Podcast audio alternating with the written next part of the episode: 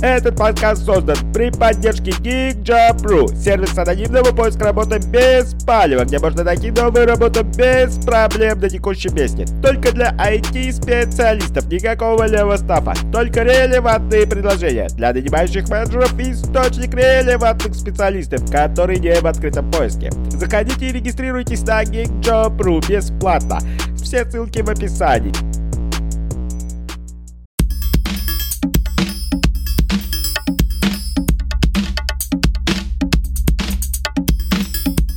Всем привет! А, и с вами снова подкаст э, New HR. Сегодня мы будем разговаривать про опционы.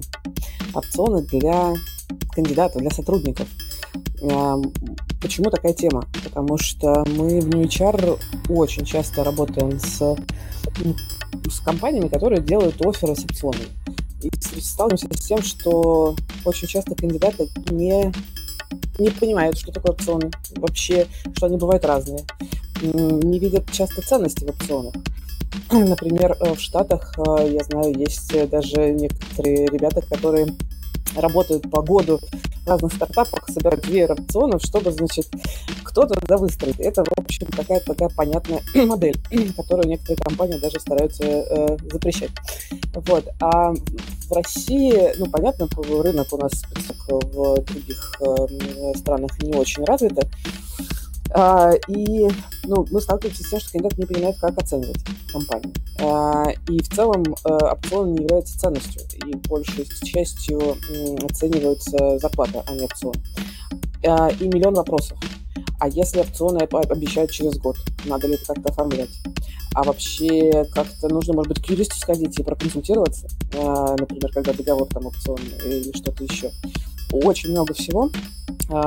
И мы помогаем по мере сил, но вот стало понятно, что хочется сделать какой-то системный разговор с человеком, который в этом хорошо разбирается. Мы позвали Рустама. Рустам юрист, который специализируется на э, стартапах, на M&A сделках и хорошо умеет рассказывать про опционы. По крайней мере, после разговора с ним мне стало многое понятно. Рустам, пару слов расскажи про себя и давай. Да, всем привет. Э, привет, Кира. А, меня зовут Рустам Рафиков, я э, венчурный юрист, э, занимаюсь в основном сделками, связанными с технологическими компаниями, стартапами. А, наша компания входит в рейтинг лучших по мнению Право 300, Коммерсант, Best Lawyers. Мы давно этим занимаемся и в России, и за рубежом, и часто, конечно, вопросы по опционам возникают как со стороны сотрудников, так и со стороны конечно же, компаний, которые хотят это внедрить, потому что цели бывают разные, и сотрудникам, мне кажется, тоже очень важно иметь в виду, а, для чего их стартап дает им опционы, для чего а, вообще эта программа существует, какие угу. можно там, прибыли получить, либо это вообще какой-то обман, и прочее, прочее. Развод, это, чтобы денег да, платить меньше, чтобы зарплату не платить. Да, да, да. Разные теории есть, про это и поговорим. Я сейчас пару слов еще скажу. Значит, ребят, кто нас слушает, пожалуйста, спокойно задавайте вопросы по ходу в комментариях. Если они будут в тему текущего разговора, мы сразу будем их озвучивать, и Рустам будет отвечать. Если они будут не совсем в тему, озвучим их в конце. По таймингу мы ориентируемся в минут 40, и чтобы у нас еще минут 15-20 осталось на вопросы подробные. Поэтому пишите прям по ходу. Го, я э, вывожу тогда презентацию твою. Э, да. Ага. Класс. Что скрывает работодатель? Мне нравится этот э, да. заход. Это самое главное, что же он скрывает. Да. Так, а, мы поговорим с вами про э, понятие, в принципе, вестинга, про схемы реализации, да, про типы акций, которые дают на, опцион, на опционных планах, на примере кейсов Tesla, Zoom, Яндекс, еще посмотрим Киви, ну и немного про налоги, потому что это важно, учитывая, Огонь. что сейчас Многие, да, работают на удаленке, и вопросы были такие перед э, эфиром э, насчет как раз удаленки. Собственно, обо мне э, я уже рассказал, поэтому не буду останавливаться. Поедем дальше. Так, у меня немножко не так.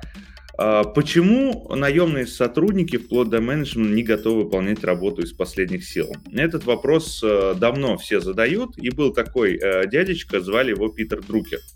Вы наверняка про него слышали, и э, вообще на Западе все, кто пишет какие-то работы по менеджменту, must have его упоминать, это как у нас в советских диссертациях Маркса.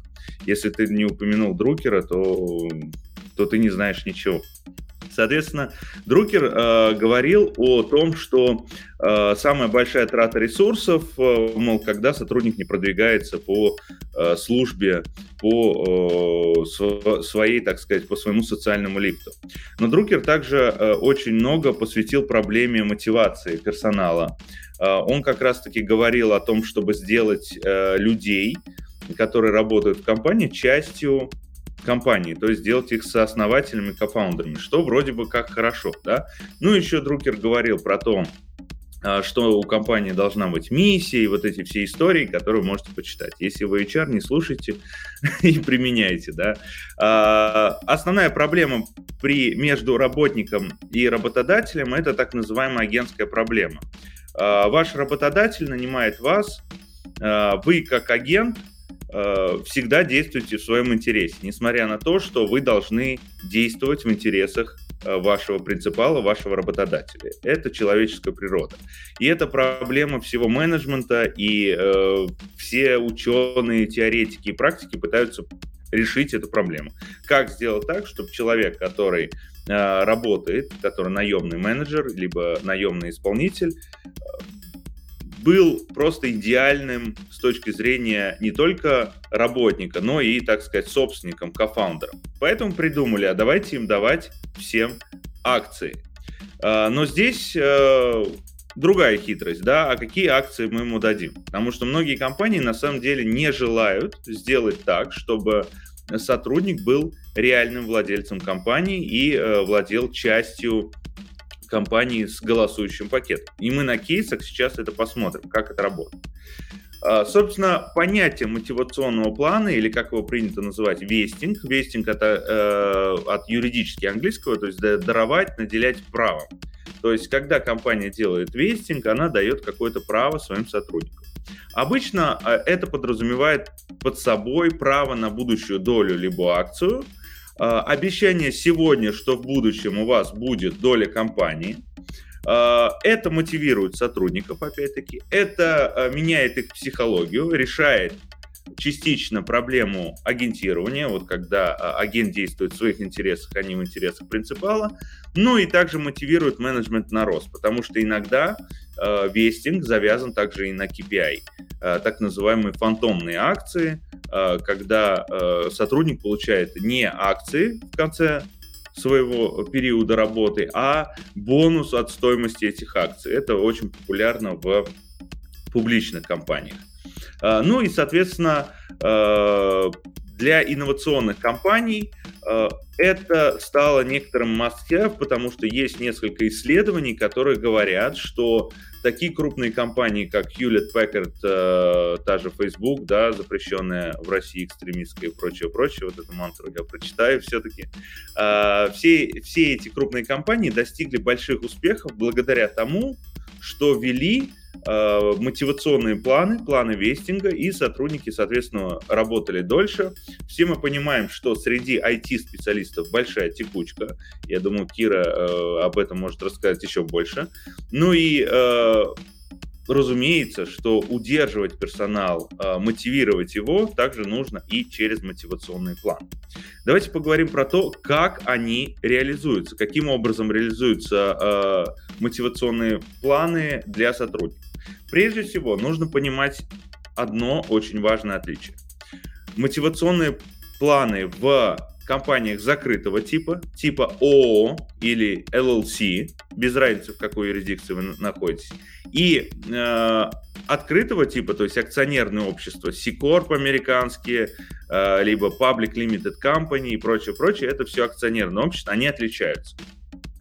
У нас всегда принято смотреть на американскую модель, потому что, э, ну, я и начал с э, дяди Друкера, да, который все это вел, э, я и начал с э, крупных компаний единорогов, так сказать, в своей сфере, э, которые вводили эти э, планы и показали успешное развитие, поэтому мы и говорим в основном про э, американский опыт э, ведения, так сказать, опционов для сотрудников, и американцы в этом плане пошли от налогов, потому что налоги в США очень высокие, соответственно, начали думать, а как же сделать так, чтобы сотруднику, выдавая акцию, а, мы еще и не нагружали его лишними налогами. Поэтому придумали различные restricted stock units, допустим. Это право приобрести акцию в дальнейшем, либо это право на опцион под условием.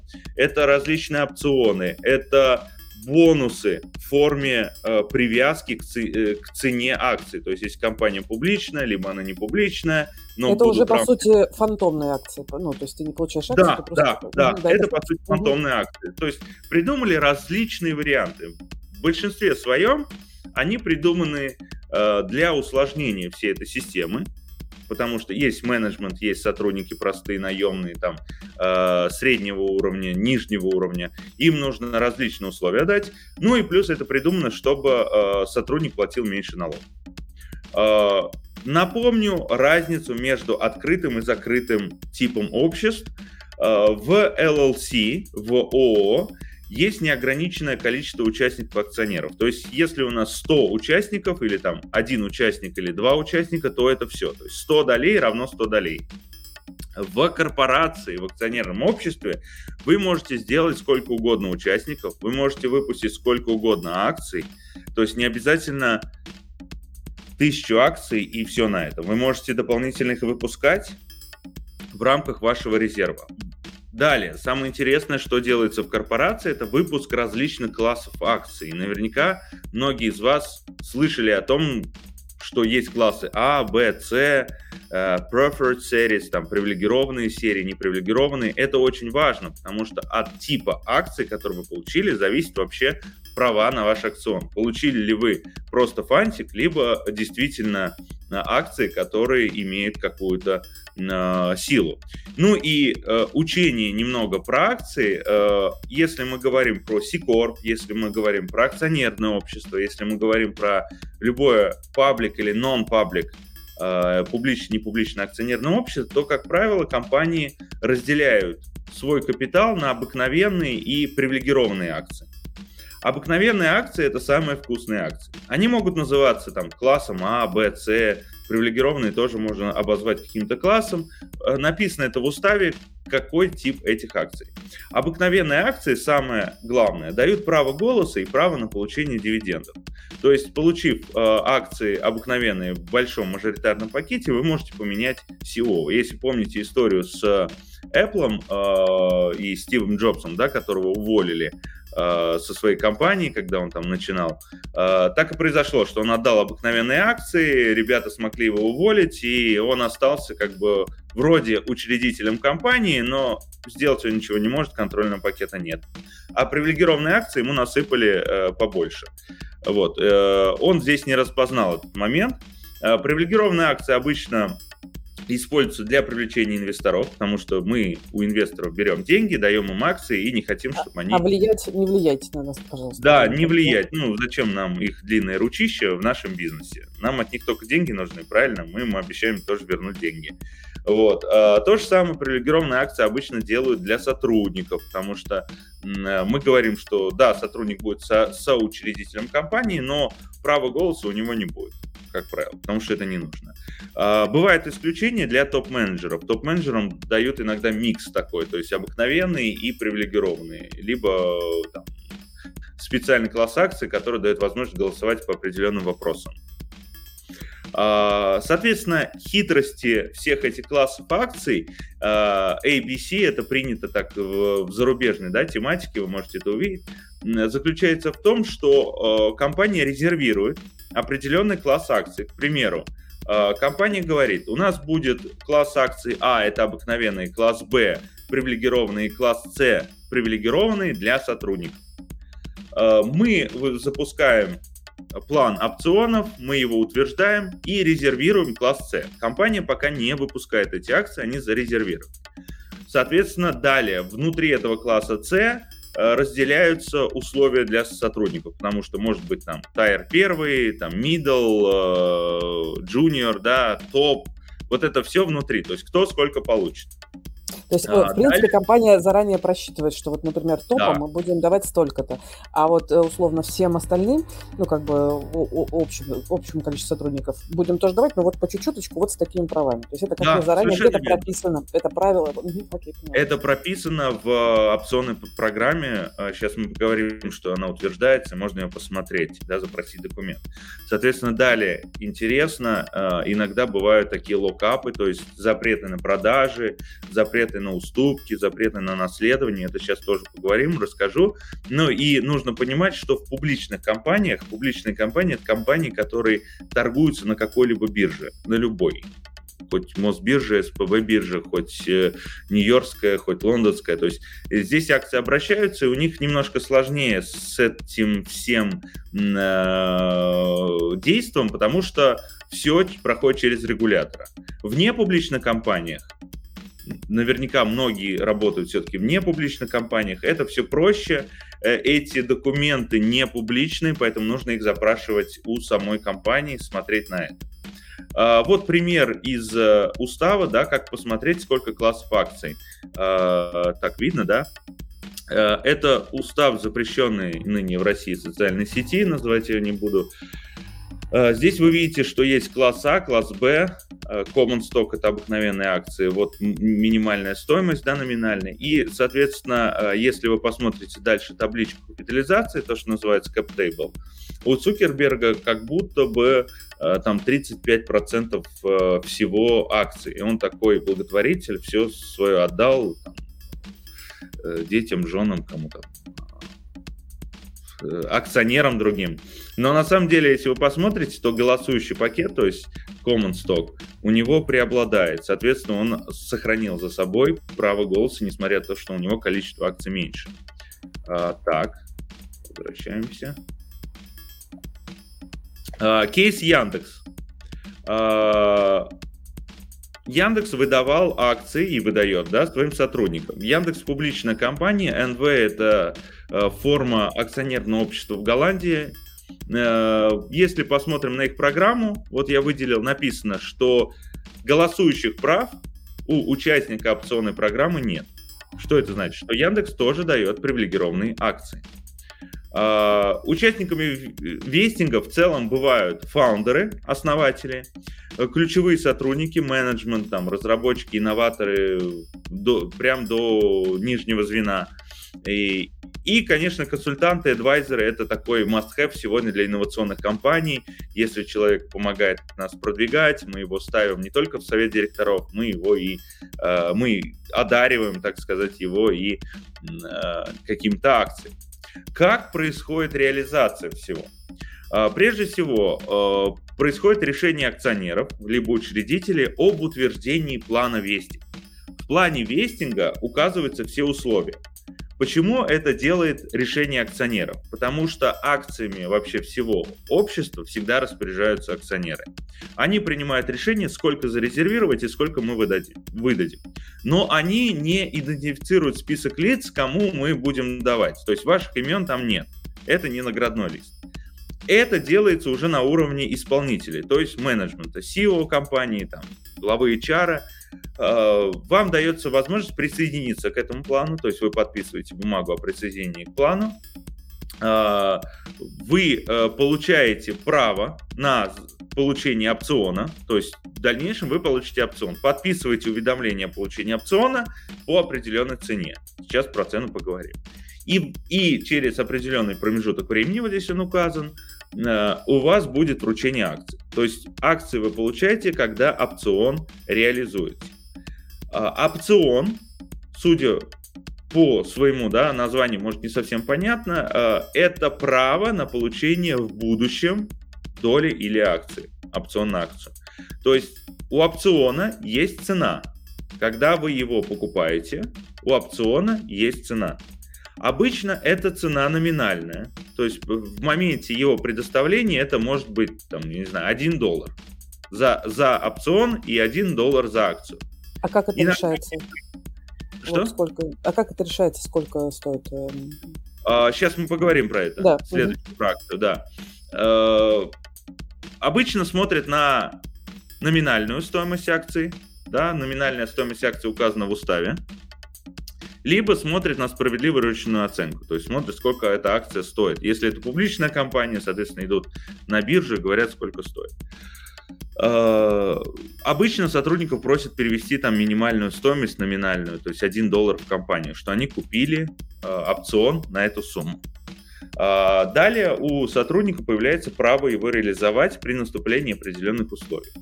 Это вот значок красный, да, флажок, exercise, то есть исполнение. Вы реализуете опцион, получаете акцию, Дальше у вас происходит материальная выгода, потому что вы купили, к примеру, опцион за акцию на, за 1 доллар, э, через 3 года после вашей работы она стоит 10 долларов. Это тоже определяется советом директоров, если компания не публичная. Э, вы продаете по 10 долларов, 9 долларов у вас материальная выгода. И по вот, сути... Сейчас, а этой... а что именно, что именно определяется вот, э, значит, акционерами компании? Э, определяется по, по какой сумме я могу продать? Цена акции. Да, цена акции, есть... как правило, то есть, если это э, публичная компания на бирже, то я могу на бирже продать, а если... Да, как да, бы, вы можете то... посмотреть на бирже, сколько она стоит, и... Да. То есть, потенциально здесь история такая, что я купила по номинальной цене, а продать могу тоже по номинальной цене, например. Ну, в общем, да, может быть. Совершенно верно, да, угу. да. Так вы можете угу. по номинальной цене. Просто то есть, обычно... нужно про это вообще как-то выяснить за, за заранее, какие правила реализации. Да, да, да. Какие угу. правила определения цены, это можно посмотреть, э, это обычно называется там purchase price, selling price, то есть покупная цена, цена продажи, э, часто прибегает к такому понятию, как справедливая рыночная оценка, fair market value она называется то есть э, там по какому-то отчету. Сейчас про цены мы поговорим. Ну и, соответственно, далее вы, когда получаете акцию, у вас может быть одна материальная выгода. Э, в некоторых юрисдикциях, например, в Америке, есть возможность резидентам США подать определенную форму в налоговую, которая скажет, что э, эта акция получена мной в рамках опционного плана, Поэтому вот эта вот первая синенькая материальная выгода, она не будет начисляться. То есть, если я купил за одну акцию, за 1 доллар акцию, э, мне дали ее, э, через 3 года она стала 10, то я за 9 ничего не плачу. Но я плачу, если я подержал за 10, да, в итоге я получил, подержал и продал там за 20. То есть вот эта материальная выгода то же самое э, от прироста, так сказать, капитала. Давайте посмотрим по, по вот э, тому, что я сказал, да, цена покупки, как ее определить. А, вот здесь говорится в кейсе Zoom, да, это опционная программа компании Zoom, а, здесь говорится, что э, совет директоров, борт, будет определять стоимость э, акций. То есть совет директоров в, кажд, в каждом случае будет самостоятельно определять стоимость этих акций компании и по какой цене их будут отдавать сотрудникам. А, важно что понимать еще о минимальном капитале, да, то, что мы все слышим, уставной капитал. А, минимальный, он там в разных странах по-разному, да, где-то там 1000 евро, где-то 10 тысяч рублей. А, вообще, это история из древности, когда купцы а, были уверены, что если мы положим такой неснижаемый остаток, то в случае наших проблем мы всегда можем потратить и закрыть так сказать, бизнес э, с улыбкой на лице, и никто нас не будет ненавидеть, потому что мы со всеми расплатимся. Но, как вы понимаете, ни 1000 евро, ни 10 тысяч рублей в России, ни там э, в некоторых странах вообще нет минимального уставного капитала, это не отражает действительности. Да? Обычно это 0,4 нуля, 5 нулей, 1 за акцию. А, тогда возникает вопрос, а как же стартапы капитализируют акции, да, потому что всегда говорят, ну, цель любого стартапа цель любого, извиняюсь, менеджера – это капитализировать компанию, увеличить стоимость акций. То есть его трудами она растет. Вот. Соответственно, для публичной компании это простая торговля на бирже. Для непубличной компании это вот эта справедливая рыночная оценка. Это не обязательно отчет оценщика.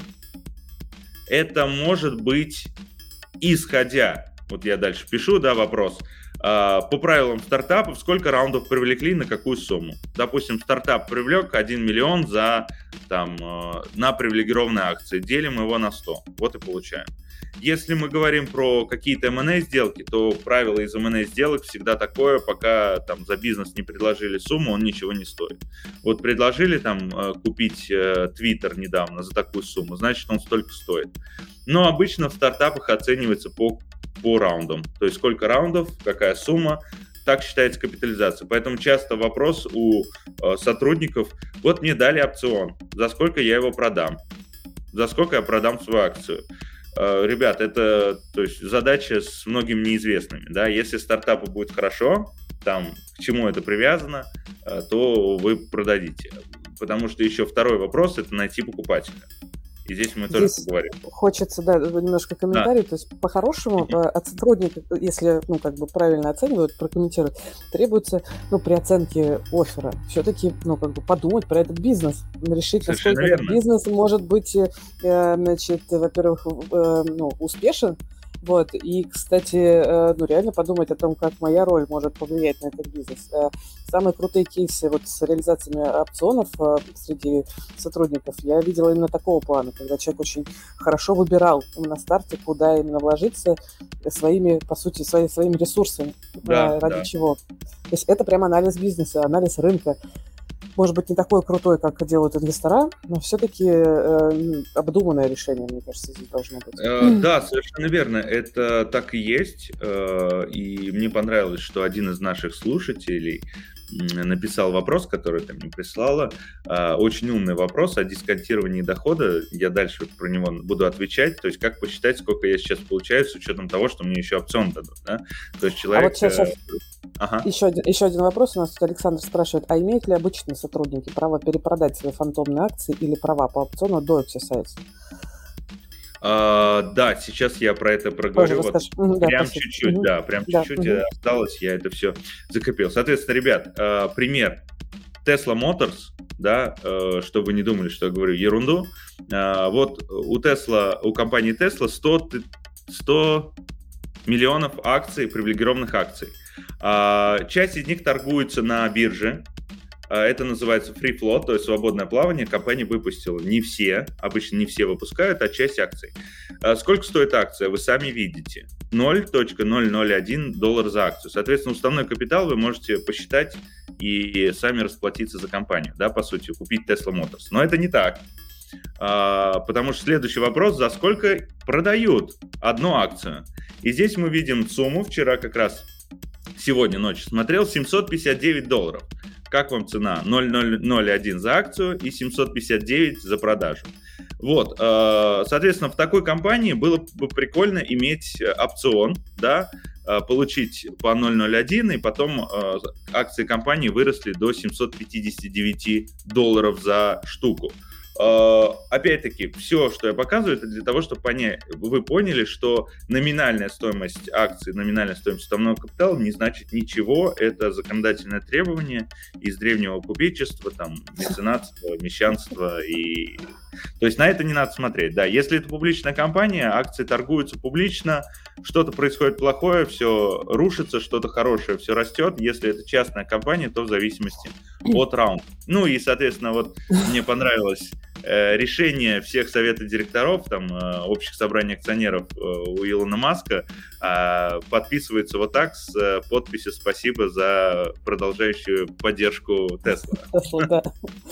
Слушай, а можно тебя спросить, пожалуйста, да. вот если, ну, просто я вот вообще не понимаю, вот куда бежать, где вообще, как это искать, вот эту вот инфу, которую ты нам показываешь? Смотри, это... да, э, устав э, публичных компаний, он, э, ну, тех, которые торгуются на бирже, он обычно в свободном доступе есть, потому что регулятор требует показать. Ее можно найти. А, кто занимается финансово, ребята, если у вас там или юристы есть знакомые, спросите у них, они знают много ресурсов различных, где это все находится всю эту информацию. Ну, торговля это Google. Заходишь да, на Google, да, сколько да. стоит акция Tesla. Да, ну, то есть, если публичная компания, она обязана в это все. Если не публичная, то можно запрашивать только. Да, да, можете запрашивать, это вполне нормальная mm. история, там никакого NDA. Если вы запросите устав компании, да, это американский устав, там, Delaware, mm-hmm либо российский, либо какой угодно, либо запросите э, план, опци, опционный план, то есть вестинговый план. Это вполне нормально. Почитать его и знакомиться. Супер, поняла. Хорошо. Да. А, вот, соответственно, да, про план, да, утверждается план мотивации, в нем все основные моменты прописаны. Он длинный, большой документ, в котором написано там, какой период вестинга, какие акции, э, там, период клифа, да, то есть сколько человек должен проработать, 4 года, 3 года, чтобы получить акции. Uh, условия увольнения сотрудника, там, нетрудоспособность, трудоспособность, э, с, там, по соглашению сторон, что происходит с его акциями. Далее, э, как определяется цена акции, это очень важно, да, поэтому я акцентирую цитировал вот предыдущие слайды на это. Э, как при... Далее э, это принимается э, решение об утверждении плана акционерами, либо участниками общества, если мы про Дальше сотрудник присоединяется посредством, так сказать, construction notice, он у юристов называется, то есть уведомление, я присоединяюсь к опционному плану на тех-тех условиях. То есть вам, может быть, не дадут весь план почитать, вы должны его сами запросить. Да, вам дадут всего лишь бумажку. Я присоединяюсь. Вы подписываете, вы присоединились. Запросите сами план.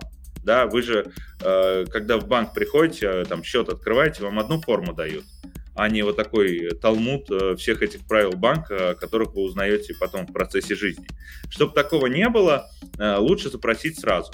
А далее у вас э, происходит э, предоставление права вестинга, да, то есть э, опцион начинает работать там, каждые полгода по 25%, либо каждый, там, каждый квартал по 25%. Либо а может быть год. привязано же еще, например, каким-то результатом, если достиг результата. Да, совершенно верно, да. Может быть KPI привязан. Угу, угу. Если привязан KPI, то здесь, конечно, сложнее, а, потому что нужно а, во-первых, смотреть на реализуемость этих KPI и на то, что они работают и как отчитываться. Потому что, к примеру, а, часто я вижу, даже смешно, когда а, вместо KPI там копия должностной инструкции сотрудника.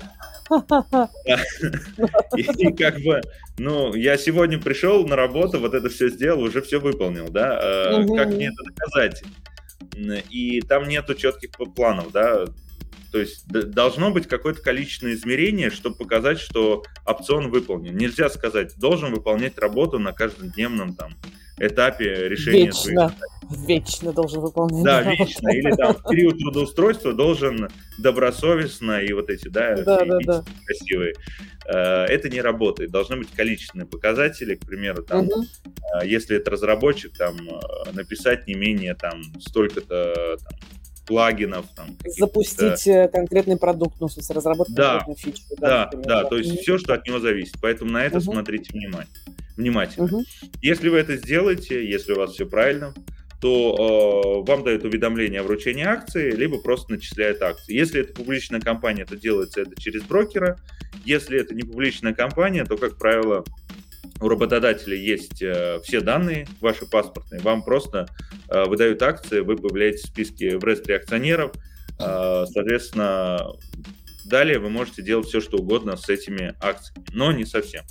Э, сейчас я расскажу, вот э, в США есть разные варианты всего этого, то есть американцы даже додумались, как выдавать э, эти акции в LLC, то есть в общество с ограниченной ответственностью, по сути. Э, это называется incentive stock units, э, это не совсем доля, но она там начисляется, да, вот э, NCO есть, warrants, incentive units, различные варианты.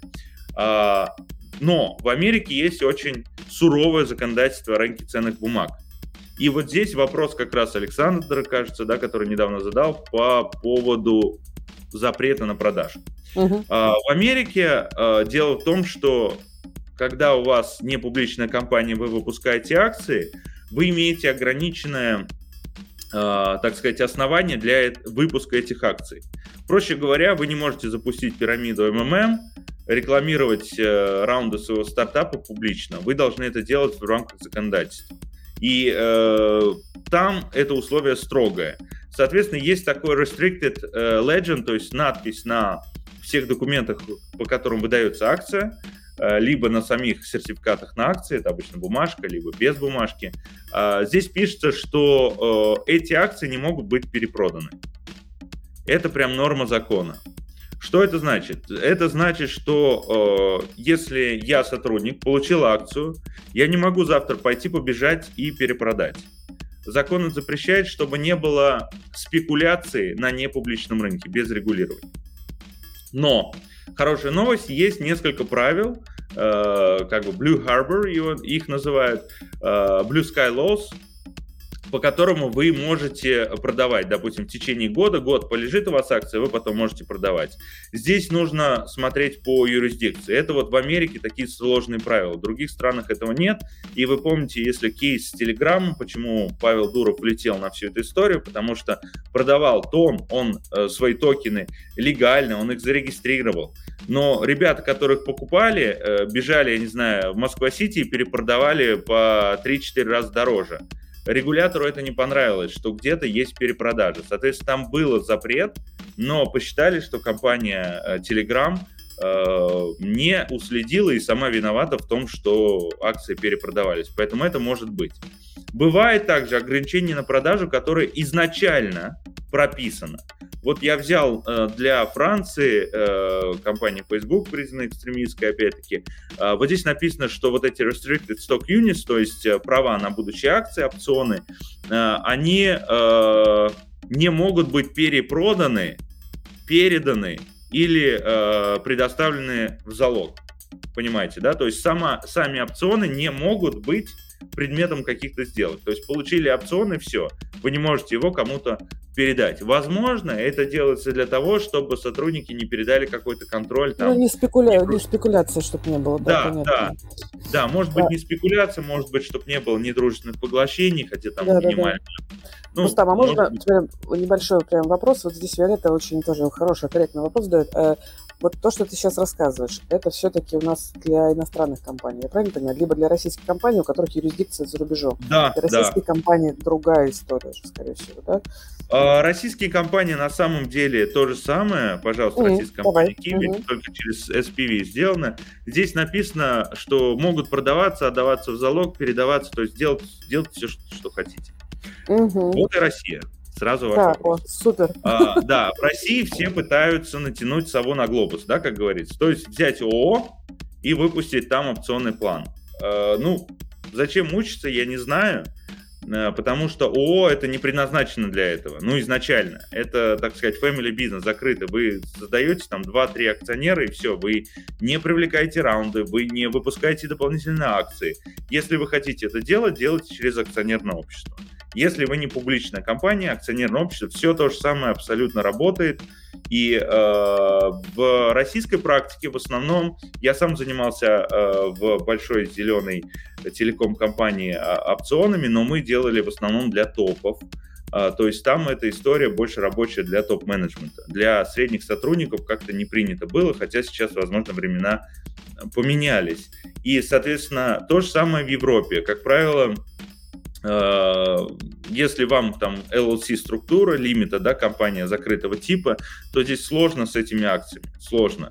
Э, либо это необходимость к нотариусу явиться, получить согласие там супруга, супруги, собаки, кошки и все это показать. Либо э, нужно э, как-то разделить капитал, каким-то странным образом основателем, чтобы не выпускать дополнительные акции, никого не размывать. То есть там нельзя сделать два класса акций, там три класса акций. В этом сложность. Поэтому в России, как правило, э, кто делает э, опционные планы, я рекомендую идти в акционерное общество. Это легко сделать. Все те же самые правила. У нас, э, скажу так, много компаний, которые запустили свои опционные планы, в том числе IT-компании и они их реализуют. Проблема в том, что многим это дается только через топ-менеджмент, то есть только топ-менеджменту, но это все работает. То есть это э, работает с 90-х годов, все эти опционные планы. Э, ничего нового здесь не придумали. Угу. Сейчас. а, как же, а как же то, что как бы вот, ну, компания, вот Сколько раз э, приходит к нам, например, ну, работодатель и говорит, вот, значит, мы собираемся давать опционы. Российская чисто компания. Ага. И ну, мы задаем вопрос про бир, биржа, не биржа. Говорит, нет, нет, мы не выходим мы на биржу, естественно, мы только стартапы, может быть, там когда-нибудь выйдем, но мы хотим давать опционы на случай, если когда мы выйдем, сотрудники тогда, значит, что-то начнут получать. Какая-то очень мутная история, у них нет ни ну, правил, каких-то планов, они просто как бы что-то такое обещают. Ну, в этом смысле э, российские компании, которые не торгуются на бирже, это там есть какая-то ну, опора в плане ну, перспектив этих опционов? Или вот что? Что да, может... э, ты знаешь, хороший вопрос, хороший вопрос. На самом деле, э, вот сейчас э, такой тренд, я его даже хотел ответить там в конце, да, на, на вопрос mm из наших слушателей. В долине такой тренд. То есть, если вы выдаете мне акции как сотруднику, да. ну, или по фаундеру, да. то э, я не собираюсь ждать там 10 лет, пока вы да. там станете великой компанией. Я хочу иметь возможность продать свои акции в рамках там первого раунда э, финансирования. К примеру, если мы привлекаем, ну, условно говоря, там 10 миллионов долларов, я имею право присоединиться к продаже акций. Угу. Вот. А, часто э, это условие, конечно, будоражит умы фаундеров, потому что они думают, э, как бы я делаю бизнес, я тут продаю, а этот сейчас э, окэшится, да. так сказать, да, получит. Но на самом деле это условие можно прописать, почему бы нет? То есть можно так торговаться, да, потому что если вы идете на проектную работу, как, как, как сказать, это вот есть у нас декретная должность, да, на год, а есть там, там на проект, проектная должность, допустим, три года, контракт на три да. года. И сотруднику, разумеется, нет смысла э, находиться дольше э, определенного времени, и сотрудник хочет э, быть всего там 3, 3, 3 года на проекте и потом выйти с него, соответственно, ему интересно получить сразу кэш с этих акций. Он не хочет э, ждать там 10 лет дополнительно, чтобы получить свои акции или там как продать их и как-то получить кэш. Он хочет э, всего лишь через 3 года закончить проект, получить бонус. Соответственно, здесь нужно разговаривать либо про фантомные акции, которые будут привязаны к цене, э, к цене, так сказать, э, акций в будущем. Но опять-таки вопрос, а как она будет определяться? Эта цена. Это самый главный вопрос, который надо да. как раз обсуждать. Угу. Да, поняла. И, собственно, вы выяснить. А, и... Да, а скажи, пожалуйста, вот. я правильно понимаю, что я не должна быть обязательно сотрудником, чтобы, например, компания дала мне акции, естественно. Ну, то есть я, если, например, я, ну, некоторые компании говорят, давайте по ИП мы вот будем работать, да, и, но при этом мы даем опцион. И вот здесь я не сотрудник, но могу же претендовать на... Конечно, ну, абсолютно. То есть да? э, опционные планы, они никаким образом не привязаны к, так сказать... Э, Трудовым взаимоотношениям каким-то, да. Да, да. Сейчас извиняюсь. Угу. За окном началось страшное. Так, э, да, они никак не привязаны к рабочим отношениям. Э, вы можете получить, э, я же говорю, это очень популярно сегодня выдавать даже там адвайзерам. Да, да, да, все поняла. Внешним угу. консультантам, которые как-то участвуют на проекте. Окей, Давайте спасибо. немного, да, поговорю про налоги, дальше перейдем уже к вопросам и бурному обсуждению. Да? А, что нужно знать про налоги? Соответственно, когда вы получаете материальную выгоду, а, это, в принципе, правило универсальное. Да? Любые налоговые кодексы, так сказать, стран мира говорят, что если вы купили за один, продали за 10, то 9 это материальная выгода, государству ты должен. Не спрашивайте почему, но ты должен, да. А, то же самое здесь. Если вы получили, так сказать, акцию по минимальной цене, а завтра или там через год, через два, через три она стоит дороже, то э, вы платите за э, вот эту разницу налог. Но э, вы также еще и платите при продаже, да, можете вы продать акцию, к примеру, вы э, получили уже акцию по 10 долларов, условно говоря, по 10 евро, по 100 рублей, и продаете ее там, по 120 рублей, к примеру. Вот 20 рублей с этой, с этой суммы будет э, разница продаж акций. Э, правило универсальное, поэтому работает, в принципе, совсем. Продаете вы, не знаю, там, квартиру, рыбку, собаку, машину, либо акцию, все одинаково. Это абсолютно. Единственное, нужно понимать, что если вы живете в другом государстве, сейчас все на удаленке, да, э, нужно смотреть на ставки действующих соглашений об избежании двойного налогообложения. Э, перечень них есть в интернете, только на официальных сайтах смотрите. Если э, в государстве, в котором вы становитесь налоговым резидентом, то есть находитесь общее правило это 183 дня или иногда центр жизненных интересов. То есть где у вас работа, где у вас недвижимость. А, иногда налоговые органы говорят, что 183 дня не имеет значения, но бывают люди, которые живут там по 2-3 месяца в каждой стране и так в течение года. Особенно вот ковид, это был показательный кейс, когда люди постоянно где-то жили. Поэтому налоговые органы говорят, есть центр жизненных интересов, где у человека недвига, где у человека там э, семья, то там мы признаем... Дети в школу ходят, да, вот это Да, все, совершенно да. верно, да. Э, как, как, как получить э, подтверждение вашего налогового резидентства? В любом э, налоговом органе можно получить сертификат налогового резидентства в отношении физического лица. Получаете, вам говорят, что вы налоговый резидент, класс, вы платите ставку той страны, где вы налоговый резидент.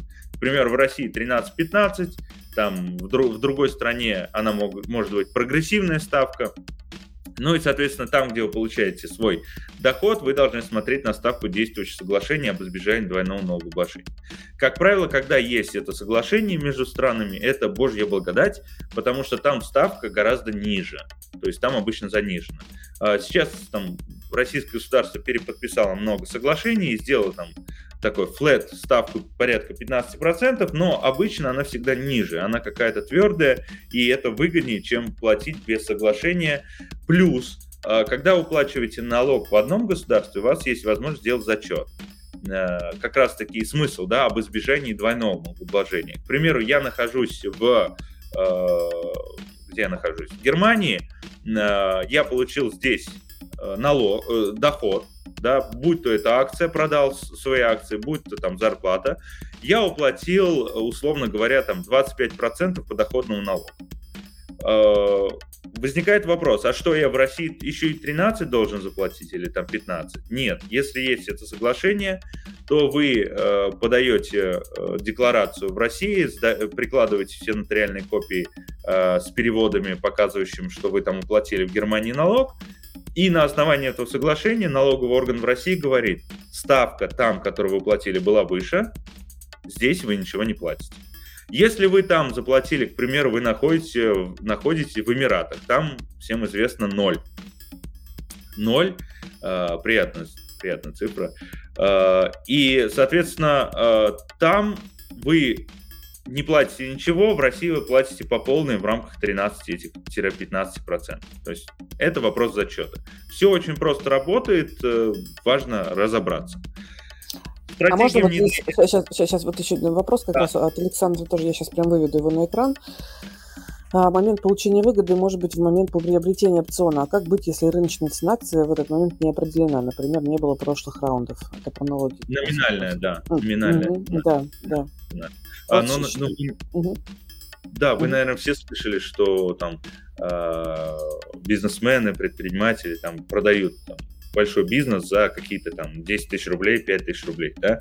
А, конечно, налоговые органы знают про эти хитросплетения, обычно это смотрят и говорят, что здесь была цель занизить налоговую базу. Но часто, если мы говорим про опционы, это небольшие пакеты акций, да, обычно смотрится по номинальной цене.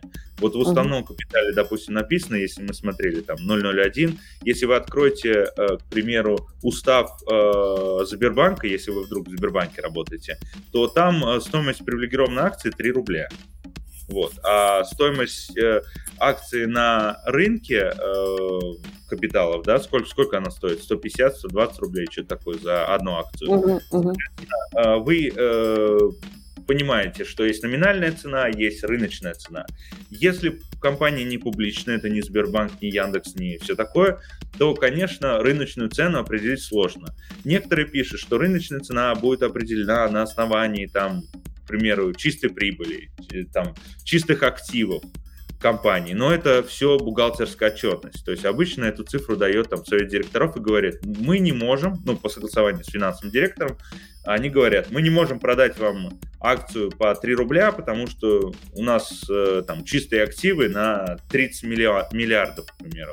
Поэтому вам говорят, ну, 3 тысячи рублей будет за акцию, или там 30 тысяч рублей за акцию.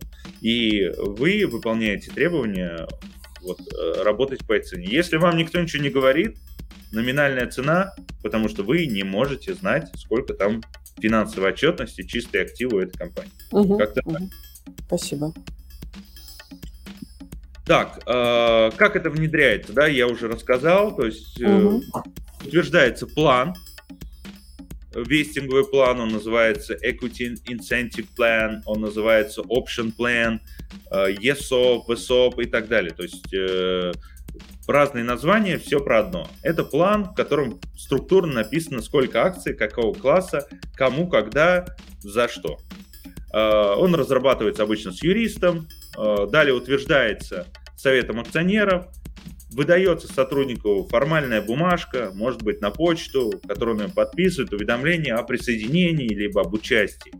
Дальше происходит э, реализация этого плана, то есть э, проходит время, и в конце концов сотрудник получает свой опцион, э, свою акцию на опцион. То есть продают опцион, реализуют опцион. Э, слуш, слушатели задают знатокам вопросы, известная да, рубрика, э, подготовил Кира, с э, Региной. А, как оформляется опционный при удаленной работе? Я вот жал, э, там длинные были такие э, вопросы, я жал маленькие, поэтому отвечаю вопросы, которые поступили. Оформляются они одинаково. То есть, если мы говорим не про европейскую либо российскую юрисдикцию и ситуацию осложненную с тем, что опционную программу натянули на О, то, в принципе, все оформляется онлайн, вам не нужно нигде присутствовать то есть абсолютно. А, как правило, в акционерных обществах а, есть секретарь, а, в американских, англо-американских странах секретарь это сам сотрудник компании. В европейских странах секретарь это отдельная компания с лицензией. То есть, ну, в России у нас регистратором их называют. Как правило, они вам начисляют акции как независимое лицо, Э, вы можете зайти там в личный кабинет, посмотреть на эти акции и через них продать. То есть сделать все, что угодно, никаких нотариусов, походов, согласий вам не нужно. Поэтому где вы находитесь, абсолютно не имеет никакого значения. Все делается удаленно, электронно, акции тоже электронные, никак больше не фиксируются. Для красоты момента, да, бывает их печатают на а, такие делают сертификаты на акции, но это больше так для души и в рамках повестки. Риск размытия долей акций при выпуске, при выпуске опять-таки, акций, да, тавтология получилась. Э, спрашивали про то, вот если э, стартап э, выпускает опционный план, то как, как же он борется с основным страхом стартапера и ночным сном стартапера, да, о том, что его компанию размывает. На самом деле вы видели э, пример с тем, как э, строится структура капитала по CapTable. Это таблица капитализации, обычно рассчитывается фаундерами. То есть у вас есть обыкновенные привилегированные акции. То есть если это стартап умный, то есть если они там не автоматически где-то купили или зарегистрировали компанию, а поговорили там с людьми, которые понимают, как структурировать капитал, там с юристами, они разделили капитал на обыкновенные и привилегированные акции. Поэтому Привилегированные акции не дают права голоса, и размывать здесь можно сколько угодно. Контроль никто не потеряет. Понимаете, да? Угу. То есть мы, мы показывали только что вот этот вот слайд с двумя э, сферами, с двумя орбитами. Соответственно, если э, вы выдаете обыкновенные акции, конечно, есть риск размытия и потери экономического контроля, то есть можно сменить там директора, можно еще как-то напакостить, если вы соберете весь пакет. На привилегированные акции не дают такой возможности, сотрудник просто владеет, ждет дивиденды, но опять-таки напомню, напомню, что если вам обещают дивиденды, то дивидендная политика это обычно публичные компании. Непубличные компании не выплачивают дивиденды. Даже многие редко когда выплачивают. Даже многие публичные компании не выплачивают дивиденды. А, вот тот пример с Tesla, а, это акции а, компании, в которой не будет и нету дивидендов, потому что компания убыточна. но она стоит 753 или сколько там, 9 долларов за штуку, да. Здесь вопрос того, что акция оценивается из-за спекулятивного спроса и э, прекрасно себя чувствует, но дивидендов там вы не получите, то есть не слушайте обещания насчет высоких дивидендов. А, вот это мой любимый вопрос. Э, мне кажется, какой-то э, умный человек с э, финансовым таким бэкграундом решил посчитать, на какой процент стоит дисконтировать свой доход с учетом опциона. Дисконтирование – это когда мы доход сегодня, э, так сказать, э, растягиваем на время, то есть time is money, и, э, как, как сказать, Время – деньги, да, э, деньги – время, соответственно, время имеет важное значение для определения того, сколько вы доход получаете. Соответственно, человек, задав такой вопрос, понимает в голове, что если мне дали зарплату и опцион, это значит, что где-то мне сказали, что мы тебе лучше акциями вместо денег. И он задумался, а какой процент в конце концов я получу, либо, может, мне лучше отказаться от опциона и получить все деньгами. А, вот. Э, есть такой э, способ финансовой математики, это дисконтирование да, финансов. То есть, когда мы денежный поток, допустим, за год э, ваша зарплата, мы берем, добавляем к этим выплатам еще и стоимость опциона. Но дело в том, что мы не знаем, сколько будет стоимость, стоимость акции, когда вы ее получите.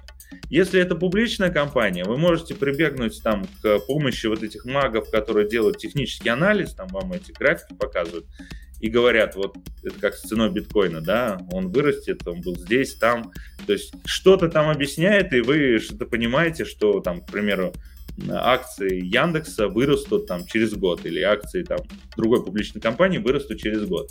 Здесь можно посчитать, но если это частная компания, как вы посчитаете? Вы можете, конечно, посчитать вообще э, ее юнит-экономику, как она продает, как она будет действовать, какие-то мультипликаторы применить, к примеру, если это, я не знаю, там искусственный интеллект или что у нас сейчас в тренде, то, наверное, там рост у компании более перспективный и более э, яркий, нежели там компания, которая будет выпускать, ну, условно говоря, бензиновые двигатели. Да?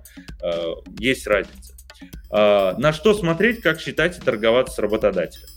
Э, прежде всего нужно смотреть на то, чтобы была возможность потом в дальнейшем эти акции продать. И вопрос кому. Да? Обычно работодатель не интересует, кому вы их продаете. Либо работодатель это интересует, и он просто запрещает вам это сделать.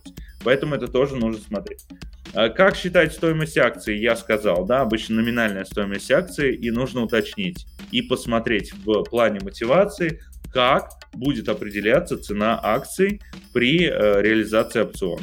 То есть будет это номинальная цена, либо это будет цена определенная там советом директоров, генеральным директором, SEO, CFO, кем угодно, но вам нужно понять, на какую сумму вы рассчитываете. То есть если номинальная цена, ну окей, вы понимаете, плечами говорите, хорошо, номинальная цена, там, не знаю, 3 рубля за акцию, э, в конце через 3 года я получу тоже за 3 рубля за акцию, продам кому-то, ну, не знаю. Э, вопрос, вопрос такой.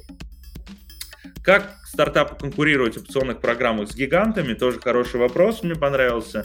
К примеру, есть опционная программа Яндекса, она такая красивая, классная. А как же мне конкурировать, если я строю стартап и хочу перетянуть сотрудников? Вот такой вопрос был. А, как и говорил, тренд из долины сегодня, да, это включать возможность обязательной продажи части своих акций при каком-то раунде. К примеру, будет там первый, либо второй, либо третий раунд, и сотрудники имеют право продать часть своих акций. То есть компания будет продавать не свои акции, которым владеет, либо фаундер будет свои продавать, а именно сотрудников поставить вперед. Это, мне кажется, очень интересная история. Э, либо второй вариант, э, когда э, все сотрудники получают акции какого-то фонда, да, не у самой компании, а специальной SPV фонда, и, соответственно, с этого фонда потом получает различные бенефиты. Ну, билеты для детей в театр, там, бесплатные обеды, там, что-то такое. То есть это уже сложная такая математика, что можно сделать. Такой фонд взаимопомощи, так сказать. В основном делают так, но в общем, в общем, так сказать, ключе обычно все э, Э, программы мотивации, они настроены на то, что мы выдаем акции, что там будет дальше, это неизвестность, да, это период неизвестности. Что в России, что за рубежом, это везде так работает. Многие набирают э, много акций по опционам и потом не знают, что делать. Но я вам скажу, это хорошая стратегия, да, это стратегия венчурного инвестора. По сути, вы везде получили опционы, из 10 хоть что-то стрельнет, и вы покроете все свои убытки. Так что э, участвуйте, участвуйте и делайте опционные программы. Ну и последний, кажется, вопрос, как продать кому и что делать, если стартап схлопнется. Как я и сказал, во-первых, посмотрите на возможность продажи. А, вот у меня недавно был кейс, когда а, мы делали для крупной компании опционную программу, и сотрудники вдруг захотели там кто-то оставить там своим супругам, своим детям переписать, да, и начали смотреть, а позволяется ли это программой. Потому что кто-то специально делает запрет, кто-то хочет, чтобы лично сотрудник, только он имел право на получение этого. А, что делать, если стартап схлопнется? Ну, когда что-то хлопается, как говорится, надо бы вовремя выйти, да. Соответственно, э, золотое правило купил дешевле, продал дороже. Поэтому оно здесь также работает, потому что опционы для сотрудников это не совсем уже социальная программа. Здесь уже пахнет немножко предпринимательством, бизнесом и духом авантюризма. А, если у вас есть вопросы, пожалуйста, все мои есть, контакты. Есть да.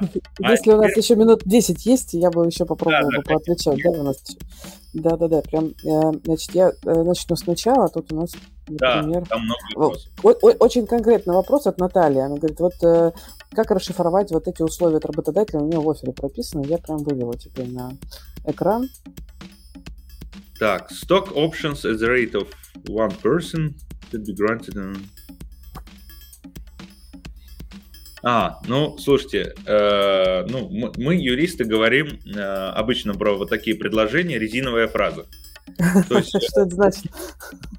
Это значит, что, смотрите, здесь написано, что на испытательный срок сотрудник должен показать э, высокую производительность и э, значительный вклад. Да, э, угу. ну, коммунистическая партия. Считай, как хочешь, в общем. Да, да. да. Как бы, э, что сделать для этого, я не знаю. Зависит, наверное, от должности, от работодателя. Но э, я понимаю, что это сделано не намеренно, возможно. Просто решили вот таким образом извернуться и написать, ну, что-то же надо. Общую фразу, общую фразу да, просто написали да. и все.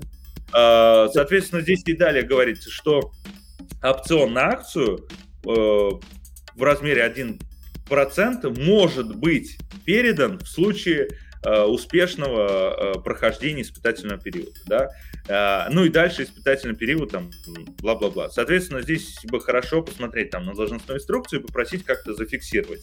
То есть, если вы говорите, что условие должно наступить, вообще у юристов есть такое понятие, как вот эти условия, да, условие должно быть конкретно измеримым, это первое, реально зависеть от человека да. А, есть, конечно, условия, которые зависят, э, там, различные сделки, типа форвардные контракты и прочее, прочее на бирже, которые торгуют. Там, вот если будет дождь, то я тебе заплачу. Если не будет дождь, я тебе не заплачу.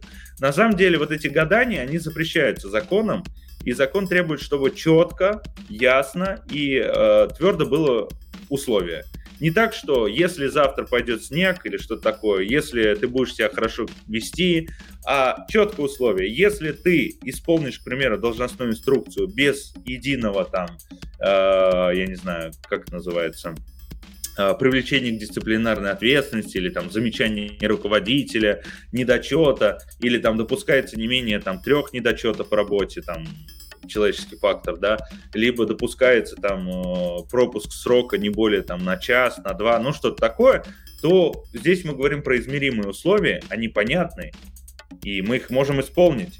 А когда вот такие вот фразы, э, ну, не знаю. Мне, Мне кажется, кажется каждый... что было бы норм, если бы было просто написано при успешном прохождении испытательного срока, а да, не а здесь прям акцент да. про то, что, значит, какие-то специальные Да, здесь, здесь уже нужно как команду толкователей звать. Да. Спасибо.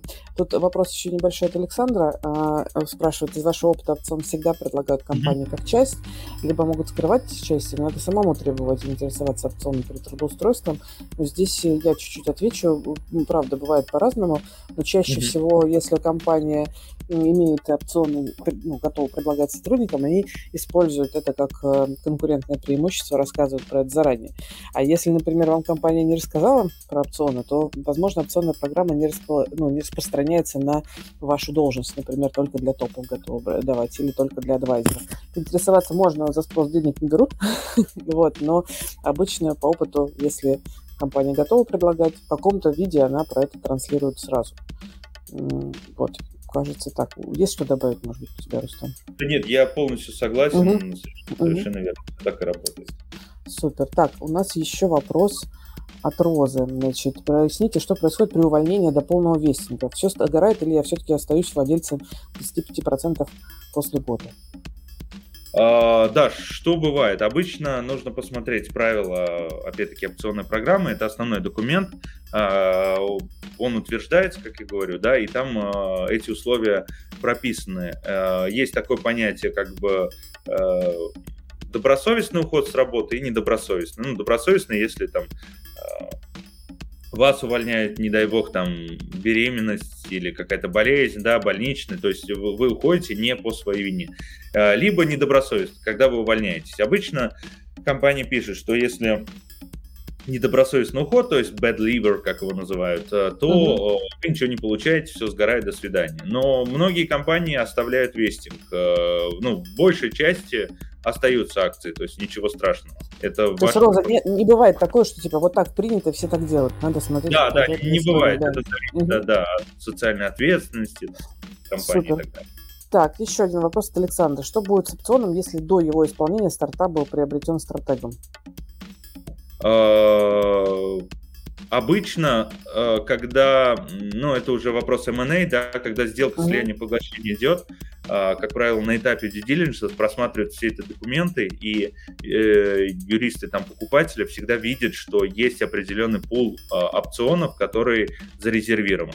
Соответственно, uh-huh. кушаться на него, класть свой глаз нельзя потому угу. что он уже зарезервирован, потому что, опять-таки, программа утверждена там советом директоров или общим собранием акционеров, неважно. Э, это останется, то есть это будет работать. Если, конечно, там не хотят как-то, ну, смотрите, бывает дружеские бывает. Да, да. Когда там Твиттер покупает, типа, я хочу купить, давай договоримся, мы покупаем. А бывает так, когда там бизнес отжимает, это называется там э, недружественное поглощение, да, один другого, сначала маленький пакет, потом увеличивает, еще, еще. То есть такое тоже бывает недружественное поглощение. Поэтому здесь зависит от э, компании. Бывает так, что компанию полностью бизнес разваливают, да, то есть делают ее убыточной, банкротят, тогда, конечно, все. Да. Да, так, а, такой вопрос э, от Мухаммеда. Где можно посмотреть бенчмарки по доле опционов для сотрудников американских компаний? Если а, так, бенчмарки, где посмотреть? Вы знаете, да. есть хороший ресурс, а, называется The Index Ventures. Э, indexventures.com. Там э, ребята сделали хорошее исследование по вообще теме опционов, и мне кажется, там было. А вообще бенчмарки я рекомендую смотреть э, где? Э, на, так сказать, э, ну, смотреть на крупные публичные компании единорогов, да, американских, к примеру, либо российских, Угу. Годовая отчетность. Годовая отчетность там всегда пишут обычно. Столько-то мы зарезервировали для пол. В российских компаниях я 100% видел это много раз, сколько процентов от уставного капитала заложено на сотрудников. А, в иностранных компаниях тоже это пишут, там даже такой чарт рисуют, поэтому можно смотреть там. Ну, либо смотреть профильные исследования, да. Здесь такой вопрос э, от Александра. Как отказаться от налогового резидентства РФ? По-моему, только перестав быть гражданином РФ, насколько я знаю. А, смотрите, у нас есть два понятия, налоговое и валютное резидентство. Да. Валютное резидентство – это наличие гражданства, угу. у нас валютные правила, да, там вывоз валюты и все такое. Налоговое резидентство, оно прекращается, если а, вы 183 дня не находитесь в России, ну и не имеете центр да. жизненных ну, обычно центр жизненных интересов – это сложная история для людей, которые постоянно путешествуют. Вам да. достаточно 183 дня, э, больше 183 дня, трех дней, допустим, год, скажем так, жить за границей э, и там, там жить постоянно. То есть выезд на лечение и обучение, это не считается прекращением налогового резидентства. Если вы выехали там на в связи с работой или что-то, то у вас ставка 13-15% прекращается, и вы платите только там крупную ставку. Понятно. Спасибо. Кажется, последний вопрос тоже от Мухаммеда. Вот здесь э, как раз про валютное резидентство. Какие последствия на выдачу опционов могут быть в связи с, с указом президента о запрете валютным резидентам владения долями в компаниях из недружественных стран? Да, вот это хороший вопрос, кстати, да. Актуально, да? Мы так сегодня все на позитиве, а вы свой да, вопрос напомнили нам.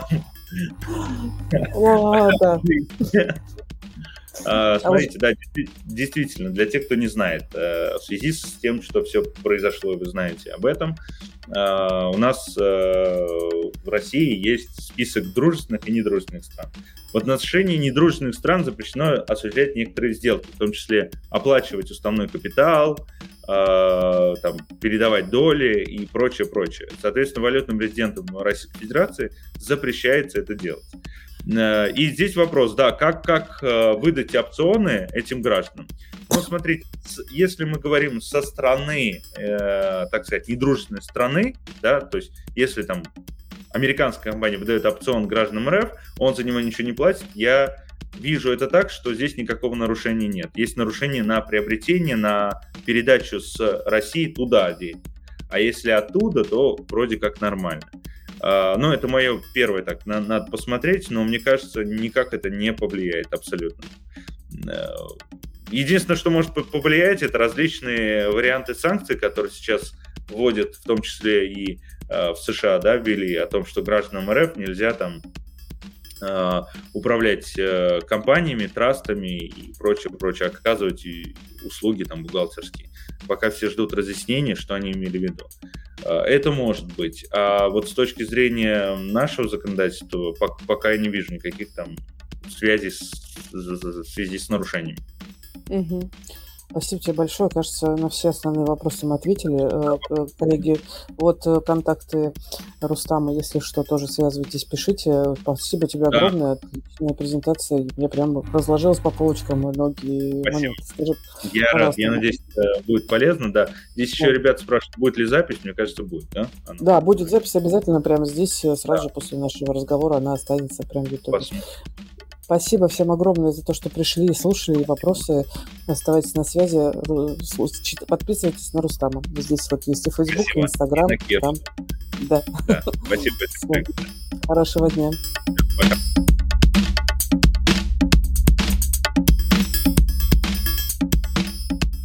Этот подкаст создан при поддержке GeekJob.ru, сервис анонимного поиска работы без палева, где можно найти новую работу без проблем на текущем месте. Только для IT-специалистов, никакого левого стафа, только релевантные предложения для нанимающих менеджеров и источник релевантных специалистов, которые не в открытом поиске. Заходите и регистрируйтесь на GeekJob.ru бесплатно. Все ссылки в описании.